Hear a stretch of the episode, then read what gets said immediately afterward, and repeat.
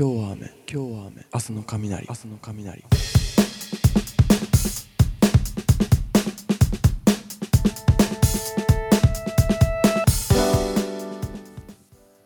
はい。皆さんこんばんは。おはようございます。こんにちは。桜井康之です、えー今日は雨。明日の雷、えー1月18日土曜日でございます。えー2020年に入りましてですね。あのーまあいろいろとゲストの方にお越しいただいて、えーいろいろと喋らせていただくような回が多かったのでっていうかあの過去2回、えーえー初回配信が由美子寺ダンスさん、えーその次がねあの佐藤睦美監督と小畑みなみさんをお呼びしてお話しするという機会をいただきまして、えーなんだかんだ2020年の配信であの一人で喋るっていうのは初めての回になるのかなと思います。はい。なんかこうは あのちゃんとした「今日は雨明日の雷」の配信としては今回この回がなんかちゃんとしたちゃんとしたっていうのはなんか、うん、桜井康之のラジオとしてのなんか本質みたいなのは今回が今年新年一発目なのかなっていうふうに、えー個人的には思っていたりします。はい、何卒、えー2020年もお付き合いいただけたらと思います。よろしくお願いします。はい、えー、っとそうですね。皆さんいかがでしたでしょうか？新年。年末年始。いやでも1月さ早くない？なんかもう半分過ぎたんだなって思いました。今。今ふと。とっさになんか1月18日だと思ってえもう1月も後半だなと思ってもうなんか2020年も1月一月終わっちゃうんだなみたいなまだ終わらないけどあのなんかあ毎年毎年同じようなことを思ってるような気がするんですけどなんかやっぱりふとこうなんか日付を見たりするとあ時って経つんだなみたいなことを思ったりしますよね。なんかうん。別にそれを感じたからといって焦るとかあのなんかそういうねものは特にないんですけどあなんか時間が経ってるんだなっていう。わかんないですけどそういう感覚になったりしますね。はい。皆さんいかがお過ごしでしたでしょうか？えっ、と僕基本的に年末年始はなんか実家に帰ったりとかっていうのはしなくて一人で家にいることが多いんですけど毎年毎年。でまあ恒例行事としてはまああのガキツカガキの使いあらへんでのその年末のね笑ってはいけないシリーズを、えー毎年毎年見て年を越していくっていうことをしています。皆さんは何でしょう？あのー紅白派でしょうか？ガキツカ派でしょうか？それともなんだろう？他になんかあるのかな？わかんないけど。えっ、とあそっか。テレビを見ない派っていうのもありますよね。なんかね。あのジャニーズライブでしたっけ？なんかその年越しライブみたいのに行くっていう人もいますよね。うん。なんかいろいろイベントだったなっていう。なんかこう1月後半に入ったのにまだその年末年始の話をしてるって結構なんかなんか遅れてんなって個人的には思うんですけどあの改めてこうやってちゃんと話すっていう機会が、えー今年あの設けられてなかったので、ね、人と話す機会ばっかりだったんで一人でこうやって自分のことを喋っていく、まあ、音声ブログ的なことをやるっていうことがあの今年初めてなので改めてこうなんか年末年始を振り返っていこうかなと思っています。はい、えー皆さんもその自分のその各々のの年末年始をなんでしょうね思い返すじゃないですけどなんですよこう考えながら考えながら 振り返りながら聞いていただけたらすごいありがたいなと思います。はい。でもやっぱり年末年始っていいですよね。なんか本当にこれ多分12月後半のあの配信でも多分言ったような気がするんですけど僕1年で一番好きな時期っていうのがやっぱりこの年末年始で、うん、やっぱ大晦日からお正月にかけてとかやっぱりそのね12月30日からえっと31日10なんで新年明けて1月1日2日3日4日5日ぐらいかなが好きですねその1週間が。その1週間だけ他は好きじゃないかもしれない。こういうこと言っちゃうとなんか変ですけどあの一番大好きな週が終わってしまいました。1年のうち。なんかこれから何を楽しみに生きていけばいいんでしょうか。はい。誰か皆さん僕に楽しみをください。お願いします。なんてことはいいんですけどそのやっぱりそのねやっぱり終わっていく感覚と始まっていくこれから始まっていくんだなっていう感覚となんかこう振り返れる過去を振り返れる未来を見れるっていうなんかそこの節目っていうのはやっぱり一つ一つ僕は大事にしていきたいなと思っているんですよ。どんな時でも。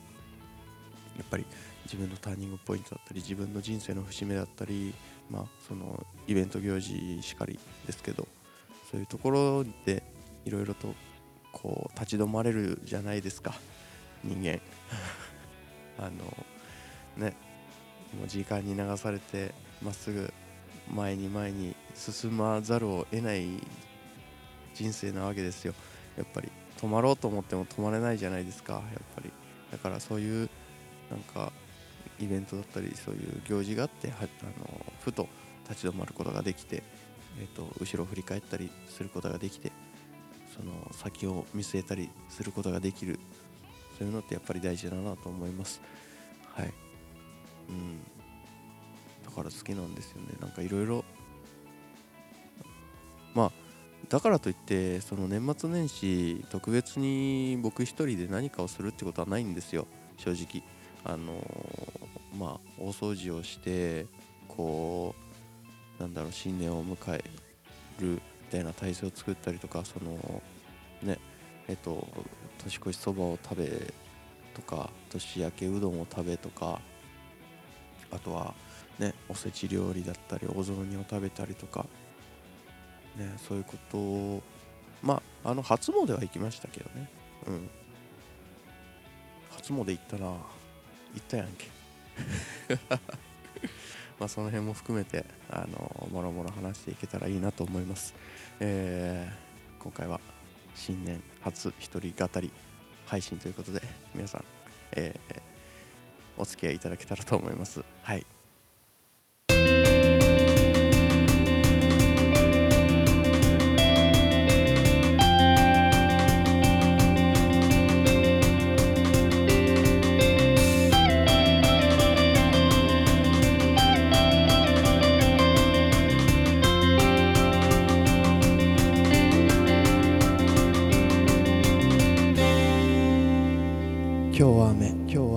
日の雷。明日の雷。さあ年末年始皆さんいかがお過ごしでしたでしょうか？今年その僕正直年末年始ってほぼほぼなかったんですよね。そのあの元旦から仕事してたんですよ。あのぶっちゃけて言うと。あのなんか面白いですよね。なんかこうこういう職業というかまあね別に定職についてるわけでもないですからね。えっ、ー、とね年末年始関係なくこうお仕事ってあるんやなって改めて思いました。はい、うん、だから三が日とか関係なかったです。今年は。でも個人的にはすごいありがたいですけどね。こうねあのさ、まあ、お仕事をもらえることはありがたいので、うん、いつでも別に、うん、僕基本的に何もないので 何もないのでっていうのはあれですけどえあの別にこう絶対にみんなが休んでる時に皆さんが休んでる時には休みたいみたいなクリスマスは休みたいとかあのそういう感覚は僕ないので別にお仕事があれば仕事やることがあるあるっていうことは幸せだと思っているのではい。仕事がある自分がやるべきことがあるっていうことは幸せなことかなと思ってるんでいつでも年末年始だろうがクリスマスだろうがあのゴールデンウィークだろうがお盆休みだろうが関係なく僕は仕事をしますさせていただきます、えー、なので随時お仕事を募集しています。よろしくお願いします。なんやねこれ。まあどうそんなこと話はどうでもいいんですけど。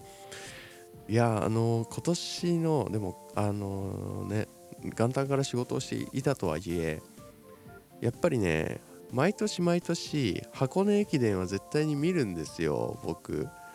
あのやっぱりあのいいですよね箱根駅伝。どうすか？やばくないですか？箱根駅伝すごいよね。めちゃめちゃ感動したんですけど今年も。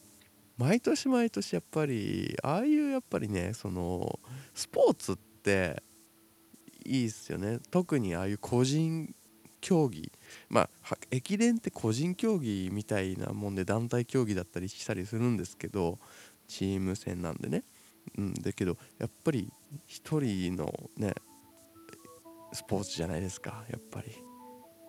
ああいう駅伝。うん。おのおのの人生を背負ったりとかおのおのの個人のこう努力だったりとかがこう実るか実らないかみたいな場じゃないですか。1年間かけてこうここの箱根駅伝にねその箱根駅伝っていう舞台に向けて努力を積み重ねてきた人たちのもう戦いなわけじゃないですか。いやーめちゃめちゃ感動しましたね今年も。うん。いいっすよねやっぱり。まあ今年はあのー、青山学院大学さんがえー、ねえっと優勝往路も袋もどちらも優勝されまして、えー、逃げ切り優勝っていう感じですか。おめでとうございます。青山学院さんもねその去年というか結構こうなんか箱根駅伝の常連でめちゃめちゃ強豪校だっていう風にずっと言われ続けててでも去年、えーと、東洋さんでしたっけ？にあの敗れたりしてこうなんだろうなこう青山学院大学という歴史をの上中ではとてもこうねそれに傷をつけるような結果をみたいな感じでいたらしいんですよ。うん別にね別に傷がつくわけじゃないとは思うんですけどみんなみんな頑張ってるわけで努力してきた中での結果っていうことなんでね。だけどやっぱそうなっちゃうから今年めちゃめちゃこう気合入れてきてたらしい。ゼロから作り上げるんだみたいな。なんかそういう一年発起して、え、やってきたみたいなドラマがあったみたいですけど。すごかったですねほんと。でもやっぱり箱根駅伝っておのおのでやっぱ優勝全員が全員優勝を目指してるわけじゃないんですよ。あのー、その 10, 10区まあえっと18組18校が毎年選ばれてでそのうちのその毎年毎年10校までに入れば来年も必ずその箱根駅伝に出れるっていうその枠があるんですよ。だからその、ね、シード枠というかそこのシード枠を狙って毎年毎年箱根駅伝に出ようとしている学校さんもいらっしゃるし、えっと、初めて箱根駅伝にこうね出場できてシード枠を勝ち取って次も出ようぜっていう学校さんもいらっしゃるしこう去年よりも今年あの順位を上げてどんどんステップアップしていこうっていう学校さんもあるわけですよ。やっぱそういうなんかねいいっすよね。みんなが優勝を狙っているわけじゃないけどなんかそれって戦いとしてなんかこう間違ってるというかなんかこう面白みがないような感じはするんですけど全然違うんですよね。別にそういうところじゃなくてやっぱり自分との戦いなんですよやっぱりあれって。本当に。相手と戦っているけどやっぱり順位は決められるけどやっぱおのおの個人個人ともう自分自身と戦ってたり学校自身が学校自身過去の学校過去の己と戦ってたりするわけですよ。いやああいうのをさ新年やられるとさすごいこう爽やかな気持ちとこうね爽やかな気持ちっていうのはおかしいかな。なんかそう感動的になりますよ。本当に。うん人間ドラマっていうのはすごくそこに描かれているからね。いや素晴らしいですよね箱根駅伝。うん。あのー、別に優勝の可能性がなくなったとしてもやっぱりそのシード枠っていうのがあったりだとか過去の自分たちにに打ち勝つんだっていうそういう信念だったりそういうものを見せて戦って戦うというか走り続けていく。いやそういうのをさやって見せられるとで限界まで走って限界まで走って走り抜けてで自分の区間が終わった後はもう倒れ込んでいくわけですよ。走り終わった後にバタバタと倒れ込んでいく姿。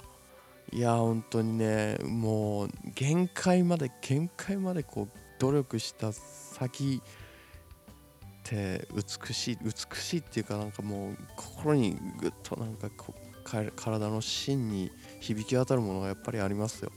うん。すごいいいですよね。言葉足らずなんでなんかもうそこまで表現できたりしないですけど。うん。まあねそのおのおのやっぱりチーム全体が優勝しなくても自分と戦ってその区間賞区間の中での一番最高タイムを出したら区間賞っていうのがもらえるしそのね往路の優勝がなくなったとしてもその次その次の日に袋があってその袋で巻き返して優勝するんだっていうそういう可能性も残ってるわけで。なんかこういいっすよね。なんかねいろいろこう一つ一筋縄ではいかないところがすごく好きですね。うん。あとやっぱり今年はそのあれですよその筑波大学さん筑波大学って知ってます？あれあれ多分私立大私立大じゃないですよね。公立大ですよ。多分国立大だと思うんですけどえっとね国立大のその何でしたっけ？医学部の学生が走ってるんですよ。いやもうしかも医学部の5年生。その医学医学生って僕あんまりその辺詳しくはないんですけどよくわかんないですけどそのえっとまあ大学って4年生だけどその医学部だから5年。なんかその箱根駅伝はえっと出場この個人の出場回数が4 3回か4回までだったら出れるみたいな。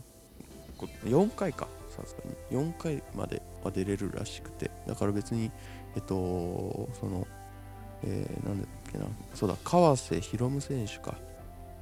川瀬宏夢選手が筑波大学さんに出てましてその医学部でその医学実習をしている時期なんですよ。その医学生の医学部の5年生ですからもうあのものもの病院に行ってその実習したりとかってしてる中で駅伝の舞台に出るんですよ。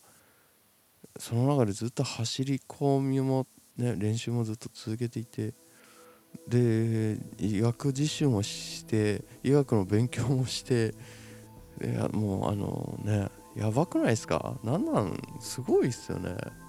勉強もできてスポーツもできて。いやうん。何やってんだろうな俺みたいなこと思っちゃうんですよね。そういう風な人がいるのをさ見せつけられると。見せつけられるとっていうのもなんか語弊なんかね言い方悪いですけど。うん。いや感動感動するし自分を鼓舞できるなって思いました。いやほんとみんな頑張ろうぜっていう感じですよ。いや本当に。若い人たちすごいっすわ。泣けてくるもんマジで。こういうことでかなんかもう考えてると。いやすごいよななんかこううん。いやごめんなさい。なんか箱根駅伝の話ばっかりしてるからですけどこうやっぱあのねやっぱスポーツっていいなって改めて思いましたね。そのまあスポーツで言うとその高校サッカー全国高校サッカーもやってたじゃないですか。高校サッカー選手権。あのー、ついでに話すような感じでなんかすごい申し訳ないんですけどあの高校サッカー選手権で今年あの静岡学園さんが優勝したんですよ。僕静岡出身なんです。静岡県静岡市出身なんですよ。静岡学園もあの静岡県静岡市にあって静岡県代表として静岡市も盛り上がれるしなんか僕静岡学園って結構あの一言じゃなくて結構僕身近に静岡学園出身の人たちいっぱいいてあのすごく親近感が湧いてもう勝手にめちゃくちゃ応援してましたしあの優勝が決定した瞬間はもうすぐにあの家族 LINE に あの LINE しましたね。家族の LINE があるんですけど LINE グループがあって。うん。あの特にあんまり個人的にあの家族の LINE グループで発信したりはしないんですけどその時だけ初めて静岡学園高校優勝の記事をポンと投げましたね。優勝した瞬間。いやー暑かった。もう本当にすげえいいこう新年早々ね箱根駅伝見て高校サッカー見てあの胸が熱くなって俺も頑張っていこうぜみたいな風に思わされて頑張っていきましょう。頑張りましょう。みんなも頑張りましょう。若い子たちが頑張ってる。若い子たちが頑張ってるから頑張ろうっていうのもおかしいけどなんか人が頑張ってる姿って美しいですわ。本当に。何何にしても。努力してる姿。うん。頑張ってる姿ってかっこいいですよ。否定できないし。うん。でもそれが報われるか報われないかは別の話だからすごく人生って残酷だなって思いますし運命ってなんか複雑だなって思いますけどね。うん。だけど努力はね嘘はつかないってきれい事のようにみんな言ってるけどその通りだと思いますよ。何かしらやっぱりね努力をする自分で自分だけ努力をしてるんだなってなんかこう思っててもいいと思うんです。自分が昨日の自分によりも努力をしているのかそれとも去年の自分よりも努力をしているのかそういうことだけでも全然いいと思うんですよ。努力できてるか頑張れてるかみたいなそういうことなんか人から頑張ってるねとか他人からなんか努力してるねって言われることが全てではないしそういうそれよりもまず自分自身を自分自身が認めてあげることがやっぱり大事だなと思いますしね。思いますしやっぱり自分の人生自分がどこまで頑張ってどこまで努力してそして自分が納得できる人生であるかっていうのが自分のその人生の生き方としては何だろう正しいのかな一つの正解なのかなっていうふうに思いますからね。うん。だから僕も 自己肯定ではないですけどなんか昨日の僕より頑張れてるかなとか去年の自分よりも頑張れてるかなって毎毎回毎回思いながら生きてます。はい。明日も頑張ろう。うわしみじみと。頑張りましょう皆さん。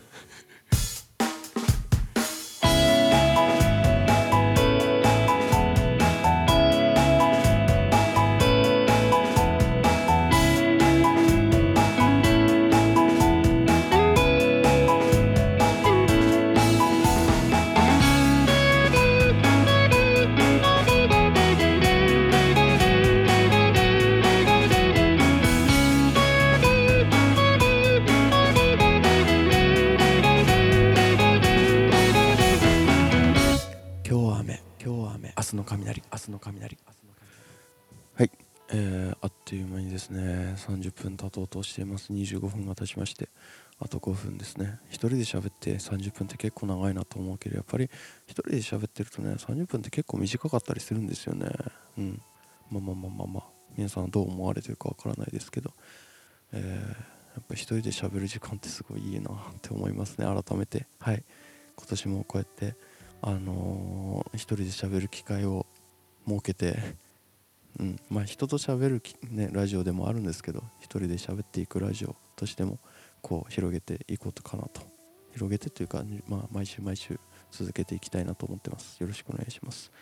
えっと新年早々ですねあの、もう告知タイムみたいになりますけどえっとこういろいろとあの自分が出演させていただいた作品を見ていただける機会が多くてあのとても感謝しています。ありがとうございます。新年早々ありがとうございます、えー、まずは池袋シネマロサさんにて、えー、手島美優特集ザ・フェイスですか。はい。にてですね、えー、赤色水星クラブとみゆちゃんは群馬から来る、えー、見ていただけた方々はい。誠にありがとうございました。そして、えー、もう今日からというか、ね、日付変わっちゃうともう、えー、もう始まってるんですけど、あのー、また池袋シネマラサさんにて、えー、佐藤睦美監督特集上映「ロマンス生活」え、ラウンドアバウトゴミのようながして、あのね、1週間レイトショーで上映されています、えー、ぜひぜひ、え、毎日のように足を運んでいただけたらすごくありがたいです。池袋シネマのさに、え、連日9時から上映していますので、えー、見に来てください。よろしくお願いします。えー、そのもろもろその関係もあっていろいろとあのいろんなメディアだったりラジオだったり、えー、トーク番組みたいなのに出演させていただいたりインタビューをしてもらったりとかっていう機会が多いんですけど、うん、もろもろこのラジオでもねちゃんと発信していかなきゃなと思うこの頃でございます。はい、えー、他媒体だけじゃなくて自分媒体からちゃんと発信していかなきゃなと思うこの頃でございます、えー、ぜひあのー、来週以降も聞いてくださいね。よろしくお願いします。はい。えーまあ、佐藤睦美監督特集が1週間ありましてそれが終わってからもですね、えーと、今泉力也監督の「ヒズ」だったり「ヒズ」だったりとかって言っちゃうとなんかもうその作品作品がこう一つ一つなんかないがしろになっちゃう気がしてなんか僕はすごく申し訳ないなと思う気持ちがあるんですけどまあいろいろとあのありがたいことに出演している作品がこう公開される機会がすごいギュッと今固まっておりまして、えー、一つ一つの作品にこう一つ一つ重点的に一つをこう宣伝するというかそういうことだったりが今できていない状態なのでこう別に特にこう一つしか宣伝したくないとか作品がいい悪いで判断してるわけでは特になくて当たり前ですけど、え、ないんです。はい。ぜひあのー、なんだろう。その辺ご理解いただけたらというかまあまあまあまあ頑張らなきゃ頑張ればいいんですけどね。自分自身がこう全てを見てもらえるように全部全部いろんな人に見てもらいたいからはい。こう見てもらえるように努力をしていろいろな宣伝活動に参加させていただけたらなと思っていますんで。はい、えー、ぜひぜひ皆さんいろんなところで桜井を見てください。そして桜井は見なくても別にいいんですけど作品を見てください。僕が関わらせていただいた作品すごくいい作品ばかりです。はいとてもいい作品ばかりで、えー、僕も結構何回も見ちゃったりします。ぜひ見てください。よろしくお願いします。じゃあ今週はこんな感じで 終わっていこうと思います。来週もまた聞いてくださいね。以上桜井康之でした。今日は明日の雷ありがとうございました。